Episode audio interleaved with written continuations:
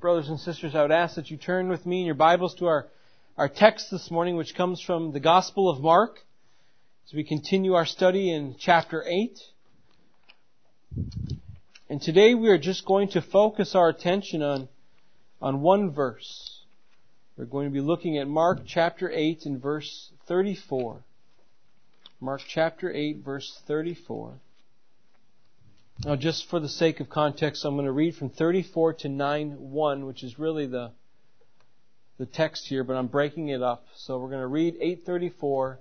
We're going to read 834 to 9.1, but today our text is going to be just Mark 8, verse 34, okay? So hear with me then the, the reading of God's Word. And calling the crowd to him with his disciples, he said to them, if anyone would come after me, let him deny himself and take up his cross and follow me. For whoever would save his life will lose it.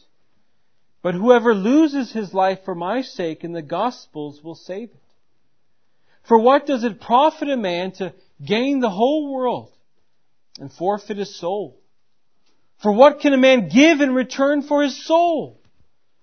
For whoever is ashamed of me and my words in this adulterous and sinful generation, of him the Son of Man also will be ashamed when he comes in the glory of his Father with the holy angels. And he said to them, Truly I say to you, there are some standing here who will not taste death until they see the kingdom of God after it has come with power. Thus far is the reading of God's Word. Well, I wonder how many Christians misunderstand what it means to come after Christ. Now we shouldn't though, should we? Because it's, it's clearly and plainly laid out for us today in the words of Jesus himself. But we have to ask, why are so many self-deceived?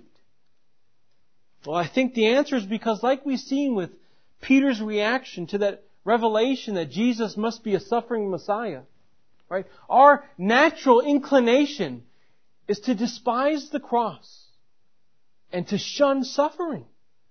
Right? This is why there are some movements in Christianity that have gained great popularity because they, they tell people what they want to hear. Right? They, they tickle the ears of the people.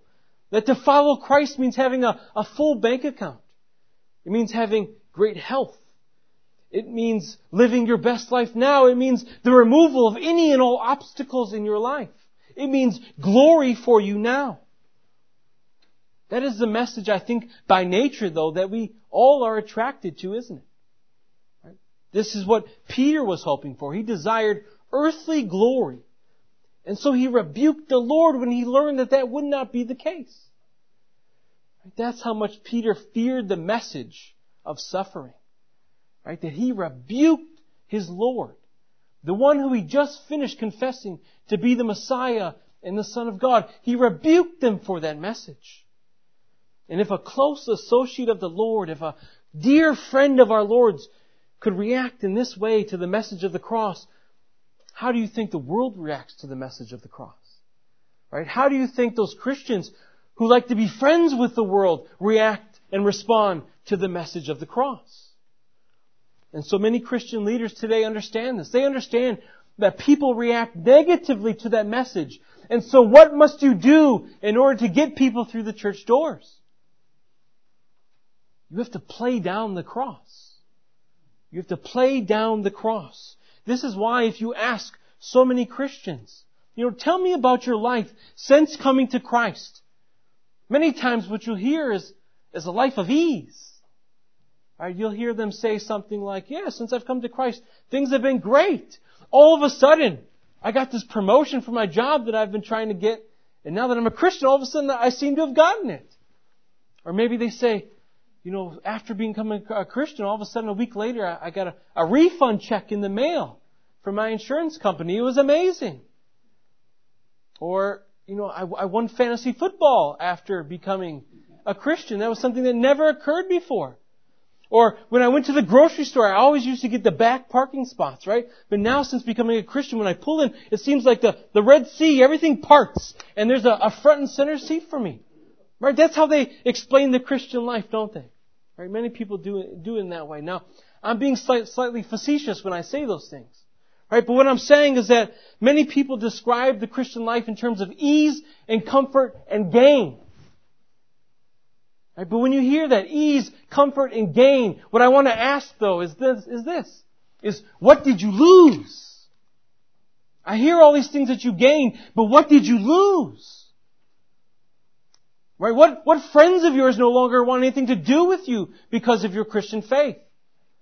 What family members no longer invite you over to their home because of your Christian faith? What daily battles are you struggling with? Are what daily battles are you despairing over? Are you crying out to the Lord to help you to conquer? And how are you actively fighting against these daily? That's what I want to know.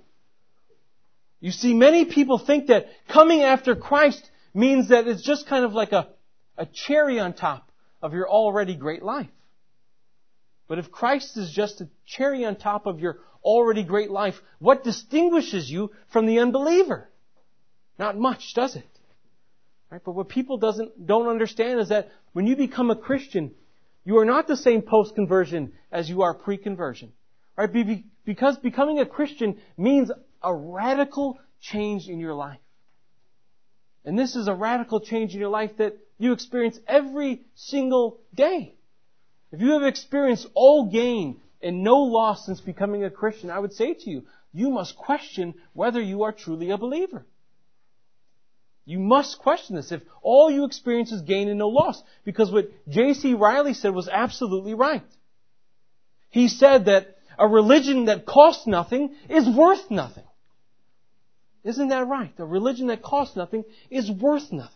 And so anyone who affirms a Christianity in which coming to Christ only means rainbows and butterflies, if it only means good things, then guess what? They affirm no Christianity at all. That is empty, that is worthless religion that they affirm. And it's not because your pastor says it. It's because Jesus Christ himself says it. What does he say in our text today? Right? All who want to come after me, what does he say? Prepare yourselves for a glorious life of excess. Prepare yourselves for abundance of earthly pleasures and treasures. Expect to be loved by all men. Is this the message our Lord tells the apostles in the crowd today? No, what does he say? He says, if you want to come after me, deny yourselves, take up your cross, and follow me. And if we must be reminded, what did Jesus' life consist of? Suffering, slander, hate from the world, being despised, ridiculed, mocked, beaten, killed. Christianity has become in many, in many respects a business of sorts, hasn't it? Where now we, we try to get as many people as we can through the doors, and we do that by telling them all the great things that they will have if they come to Christ. But what's interesting, if we look in our text today, is that Jesus does the exact opposite. He doesn't tell them all the good reasons they should come to Christ. He tells them all the terrible things that are going to happen to them if they come after Christ. And why do you think he does that? Right? Because his vision of ministry is much different than ours.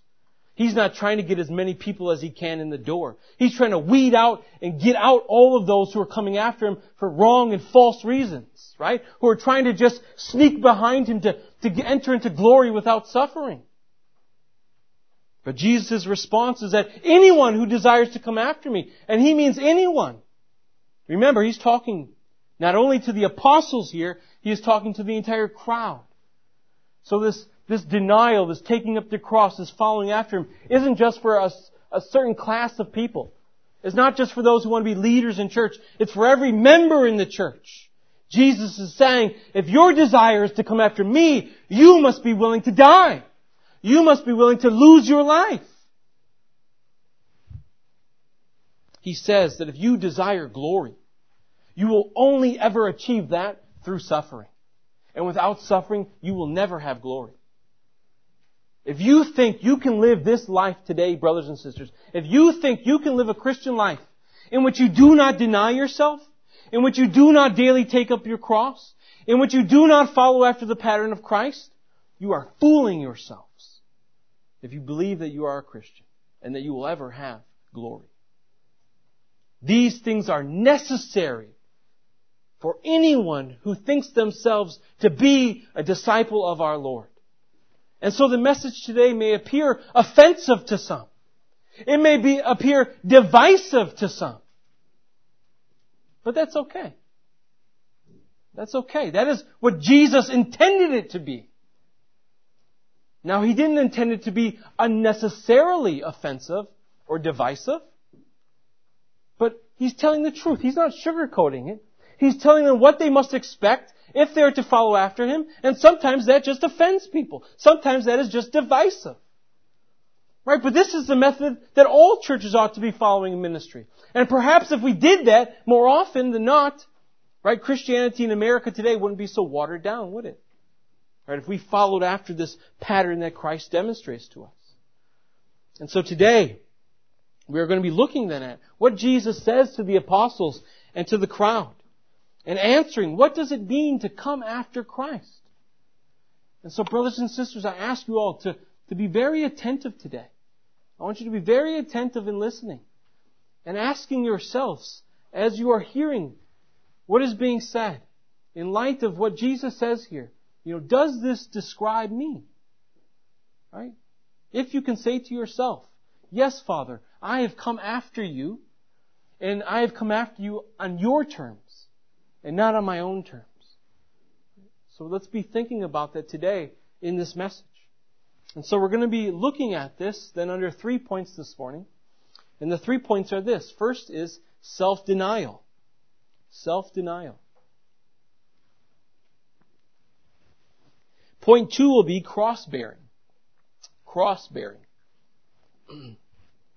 And point three will be following after Christ's pattern. Following after Christ's pattern. So point one, self-denial. Now, it's important at the very outset, right, that when we talk about self-denial, or when we talk about any virtue, ever, we must be reminded that it is all of grace, right? It is all of grace. No unregenerate man or woman could ever deny themselves, right? We cannot do it. We do not want to do it, right? Unregenerate men and women cannot be like Christ apart from the Spirit of Christ. And so if you are a believer, today we have been saved by grace through faith, not of works. But also we've been saved by the Father to be His workmanship in Christ Jesus, right? We are saved and being renewed after the image of Christ, right? We are being made like Christ. And so we have to ask, what does that mean? What does it mean to be made like Christ? And what does it look like in our lives to be made like Christ? Right? But at the outset, we want to be clear. It is not do these things, deny yourself, Take up your cross, follow Him, and then you will have Christ. Then you will have faith. But rather what Jesus is saying, and what we all need to understand, is that these things are already true of you. You have been granted faith in Christ so that now you can undertake this Christian task. And so, what is self-denial? What is self-denial? At its core, when Jesus says, if anyone would come after me, let him deny himself. What Jesus is saying is you must renounce, you must forsake, and you must part with your former self. When Jesus says, let him come after me and deny himself, he is saying you must renounce, forsake, and part with your former self. This is why anyone who thinks that they can come to Christ and be the same person they were before coming to Christ, they are fooled. Paul spells this out for us in Titus chapter 2 verse 11 and 12. For the grace of God has appeared, bringing salvation for all people, training us to renounce ungodliness and worldly passions, and to live self-controlled, upright, and godly lives in this present age. What's Paul saying? When grace came to you, guess what happened? The relinquishing of your former life.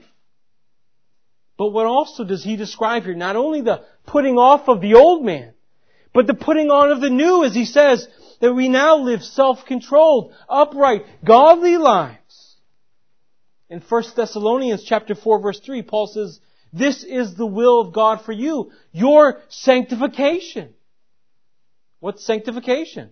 It's the putting off of the old man and the putting on of the new. And why should we want this? Why should we desire to grow in our sanctification? Because Paul tells us this is the will of God for you.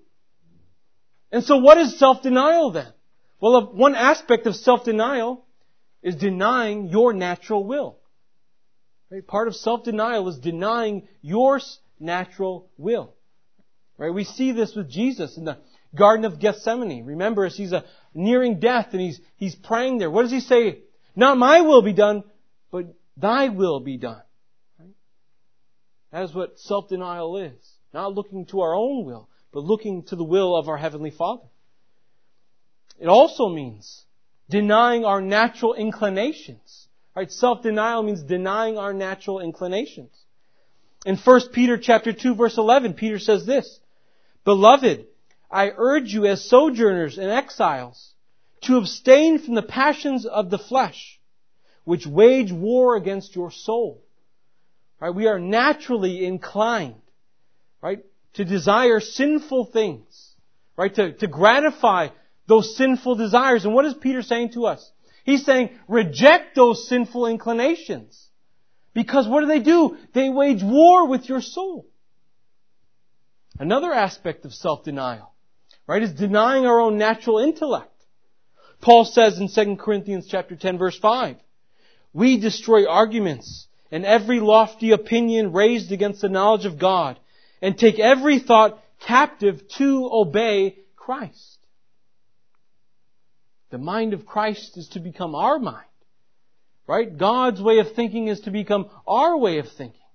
No longer are we to be led by the wisdom of the world, but by the wisdom of Christ. Self-denial also means being willing to renounce even good and lawful things that our Savior has given unto us. Husbands, wives, sons, daughters, mothers, fathers, brothers, sisters, wealth, your own life. But Jesus says these are things we must be willing to go against or to part with if we must do it for the sake of Christ. Jesus says in Luke chapter 14 verse 26, if anyone comes to me and does not hate his own father and mother and wife and children and brothers and sisters, yes, and even his own life, he cannot be my disciple. What Jesus is saying is that we must prefer him to everyone. We must prefer him to everything. Jesus says, I come first in your life. Jesus even comes before your own natural earthly life. No wonder then why the, the world despises the message of the cross. Right? The world is all about self-love, about living a, a happy life, about becoming your autonomous self. Right? This world encourages ambition, prestige, honor, and glory now. The scriptures, though, demand what? Self-abasement, renouncement of self-love, recognizing that we're going to be looked down upon and despised by men. This is why you cannot dabble in both worlds. You cannot dabble in both worlds. What fellowship does darkness have with light? Right? You cannot love both the world and God. For they are opposites of one another. Isn't this what John says? Love not the world or the things of the world. But nowadays, what is sad is that you can't tell where the love of many Christians lies. But that's because in this self-exalting world we live in, we forget that we are not our own. To live is Christ. Which means abandoning who you are. To live is Christ which means abandoning who you are, not embracing who you are. Because the life you now live is lived in Christ. He reigns in you. He rules over you. He governs you. We are now God's instruments of righteousness. We exist for His glory and not our own. When Jesus is saying, deny yourselves, what he is saying also is that Jesus is opposed to the self. They are two contrary paths. They are two contrary ways. They are opposites as well. This is why you cannot come to Jesus and remain yourself. But you must lose yourself and be swallowed up in Jesus. That is what it means to deny yourselves. So if you want to deny, if you want to be a disciple of Jesus, you must. It's not that you can if you want to. You must deny yourselves and come after Him. But what else does Jesus say that it means to come after them? Well, He says it means taking up His cross. And this takes us to point two. Taking up the cross or cross bearing. Now I want us to picture in our minds uh, what that would look like. Right? What cross bearing in the first century would look like. Visualize that. Because as Jesus says, if anyone would come after me, let him deny himself and take up his cross First century people would have understood this. They would have known what, it, what, what that was. They may have witnessed it themselves. Right? Crucifixion, which was an execution style of the Roman authorities during this time. And so when Jesus says, take up your cross, what do you think they're thinking?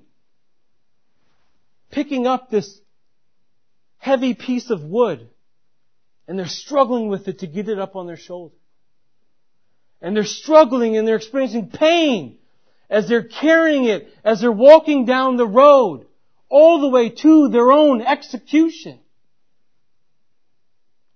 And so what Jesus is saying to them at this time and what he is saying to us is, you know what? You know what those first century people were doing in carrying their cross? That they did unwillingly? You and I today and those people that Jesus is speaking to then, He is saying to you, you must do it willingly. Right? They, they took up their cross, they carried it to their death unwillingly. You are to take up your cross, carry it to your death willingly. That is what He is saying. Now obviously we don't have to face the, the same penalty of death as many did during the first century with a, with a crucifixion. Right? But it does not mean that we still don't suffer that we still don't face affliction in this life. And so Jesus says, anyone who comes after me has to take up his cross. He's saying, you have to be ready and willing to face afflictions, sufferings, and miseries in this life. If you are going to take up your cross, you must be ready and willing, right, to suffer the miseries and afflictions of this life.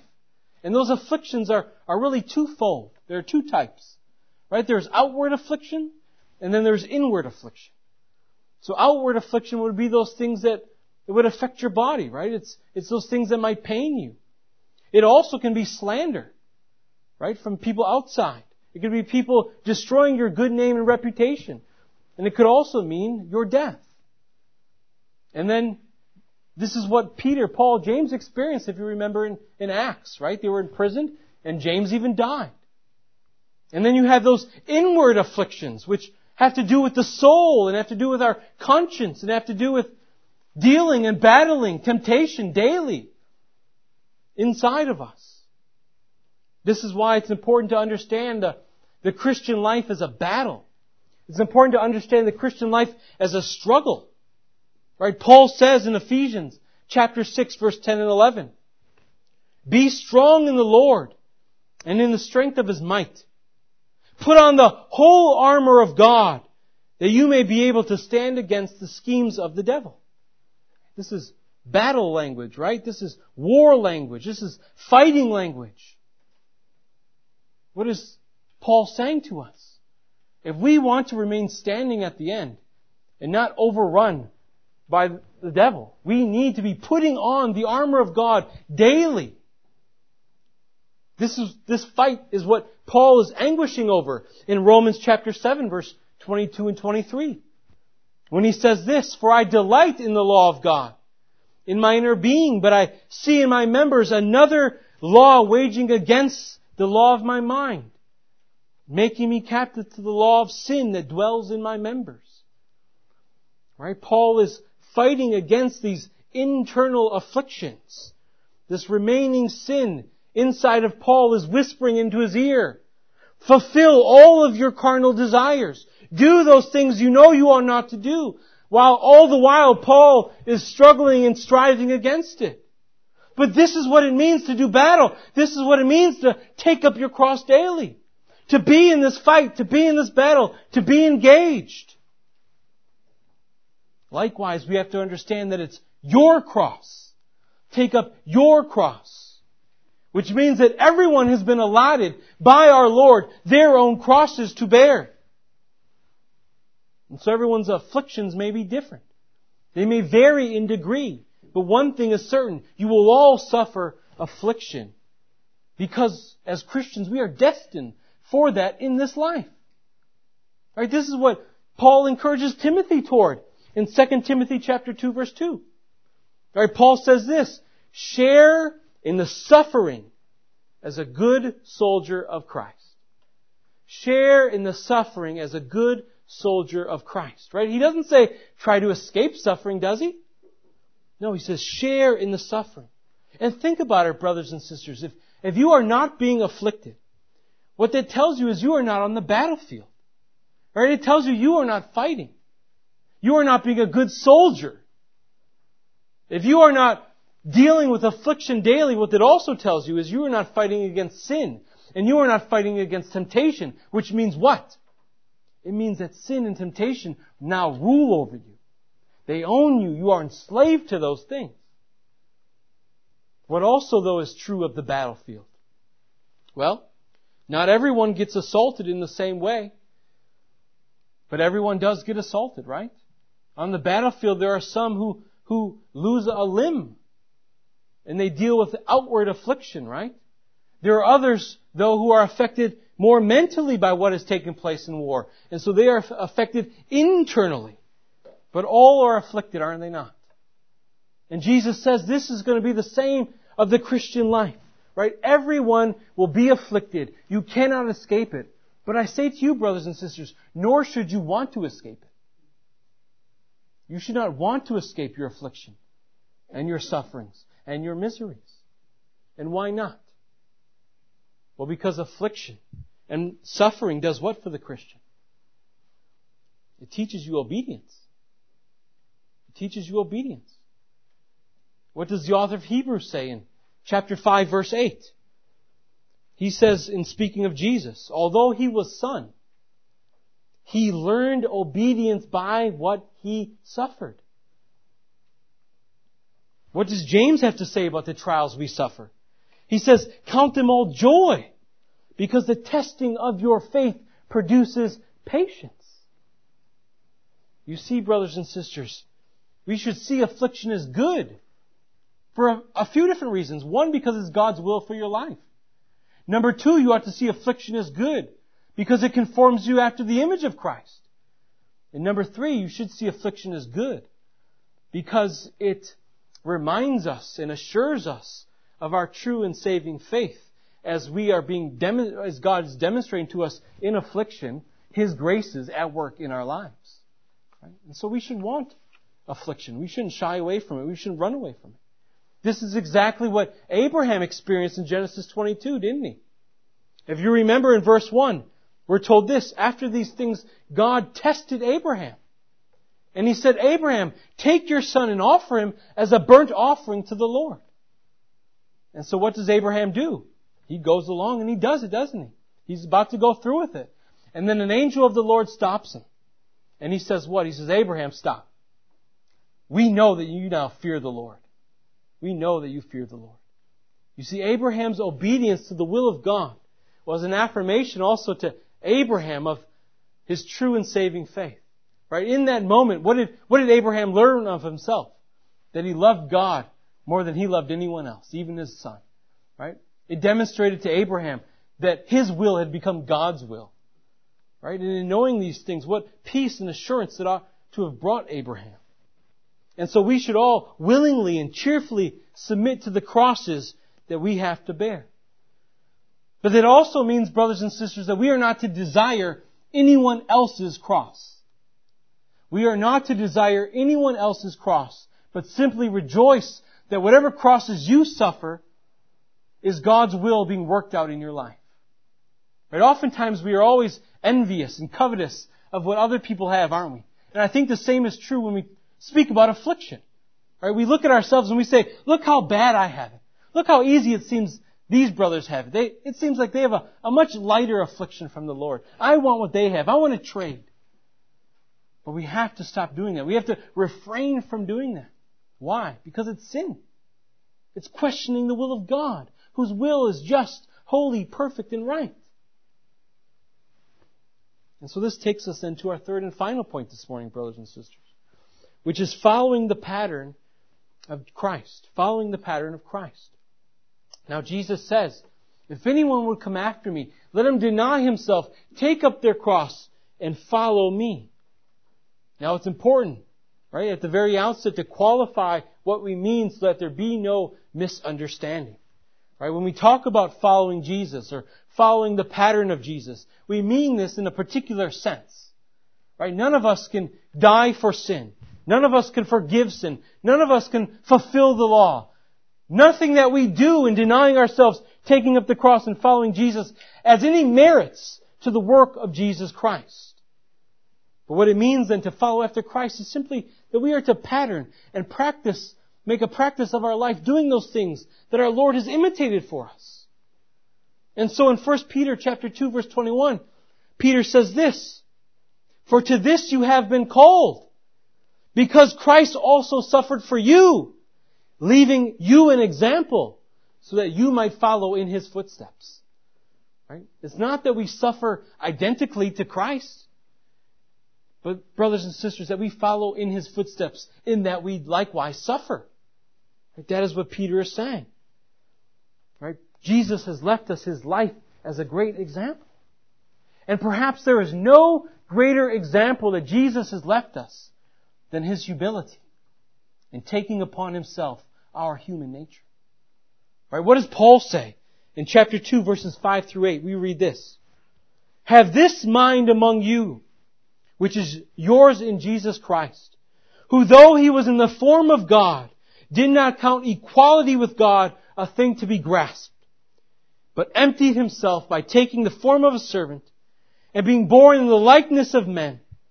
And being found in human form, he humbled himself, becoming obedient to the point of death, even death on the cross. Now, I want us to focus briefly on that phrase, emptied himself. In the King James Version, that's translated made himself of no reputation. And I, I like I like that. They mean the same thing, but I, I like the way that's said. I think it's more clear because when people hear emptied himself, they get all confused in the head, right? And they get distracted from what's really being said, right? And so he made himself of no reputation. How so? How did he do that? Well, he gave up his position over the law, didn't he? And he took the burden of the law upon himself. Right? He gave up the riches of his heavenly abode. He gave up his heavenly glory. He suffered humiliation. He was mocked, despised, became hungry, thirsty, was born in a manger in Nazareth, a son of a carpenter. This is how he made himself of no reputation. He who reigned in the heavens came down and suffered at the hands of men and he left this example for us. Right? He who was everything became nothing. And he tells us to follow after his pattern. Right? Christ didn't exalt himself, but he abased himself on this earth. This world tells us to be all that you can be. It tells us to, you know, really make an imprint, right? Become something special. Right? Create for yourself a legacy that, that men will praise you for. But I say to each and every one of you here today that you must remove that from your mind. And you must cast out of your heart any desire for the glory of this world. Right? You, like Christ, must be nothing. You, like Christ, must be nothing. Now perhaps that's a first. You've never heard a pastor tell you to be nothing before. So when you talk to your friends, you can say, you know, my pastor this week told us to, to be nothing at church. But I want you to understand when I say be nothing, I'm saying it in context of this passage. So that when I exhort you to be nothing, what I'm saying to you is be nothing to this world. Be nothing that they want to glory in and praise you for. Right? Be nothing. Jesus didn't come to this world to live the good life and be praised by men. Right? He came to fulfill all righteousness, to suffer and to die. He came not to please men, but to please His Heavenly Father. And so brothers and sisters, in following after His pattern, right, we too, right, are to live a life of suffering, live uprightly as Jesus did, and we are to seek not to please men, but to please our Heavenly Father. This is what following after the pattern of Christ means. And so I ask you all here today as we draw near to our conclusion, do you who desire to come after Christ deny yourselves? As we have described today, do you take up your cross as described here today? Do you follow after the pattern of Christ as described here today? Because this is the sum of the Christian life. Denial, cross bearing, following Christ's pattern. This is the sum of the Christian life. But I also want us to understand that this isn't the final page in the story. Right? This isn't the final page. Right? Because he who died and he who suffered was exalted, right? And raised. And now he sits at the right hand of the Father in heaven.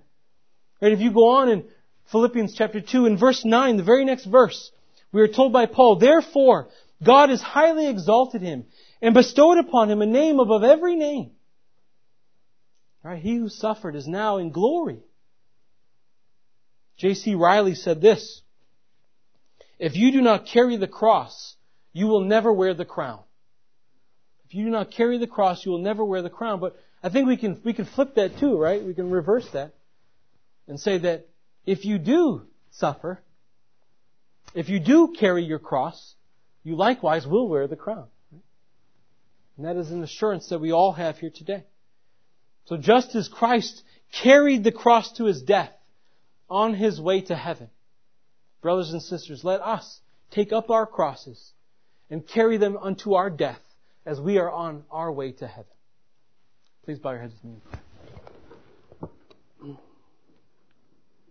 Heavenly Father, we thank you for your word. We thank you for the entirety of your word, even the the hard portions that are difficult for us to hear, ones that we oftentimes don't like to hear. Uh, we are so thankful, Father, for these passages. Uh, we pray, Father, that you would teach us uh, what it is that you mean by denying yourself, taking up your cross, and following after you. We pray, Father, that you would cause us a, a discontentment with the world and a desire to simply follow after Christ and to seek the glory of our Heavenly King. So, Father, we ask for forgiveness for all those times in which we uh, have a love for the world. And those times that we refuse to deny ourselves and instead give in to our sinful desires. And we ask, Father, that you would grant to us a greater desire to be like your Son, Jesus Christ, and that you would fixate our, our eyes on that, that end goal, the, the place that we are walking towards, and that is heaven. So, Father, we come before you this day, asking all these things in Christ Jesus' name we pray. Amen